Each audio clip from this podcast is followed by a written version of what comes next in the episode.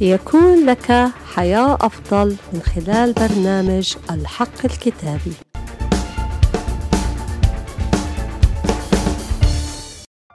حقيقة اليوم الكتابية بعنوان لا تهتم لأن الرب يهتم.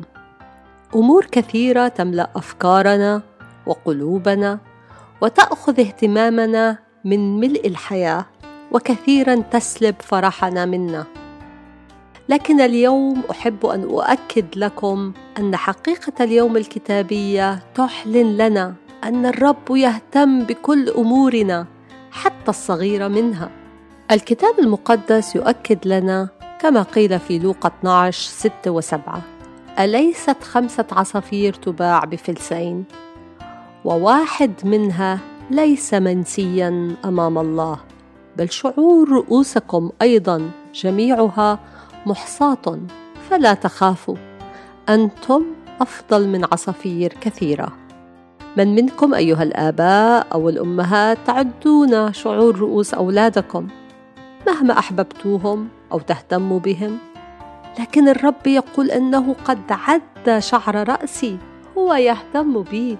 الكتاب المقدس في فيليبي أربعة ستة يقول لا تهتموا بشيء بل في كل شيء بالصلاة والدعاء مع الشكر لتعلم طلباتكم لدى الله. سلم أمرك للرب. مهما كان صعب ومستحيل الرب لم ولن يتغير. الذي شق البحر ليعبر أولاده وينقذهم كيف لا يهتم بأمورنا؟ في رومية 8 32 الذي لم يشفق على ابنه.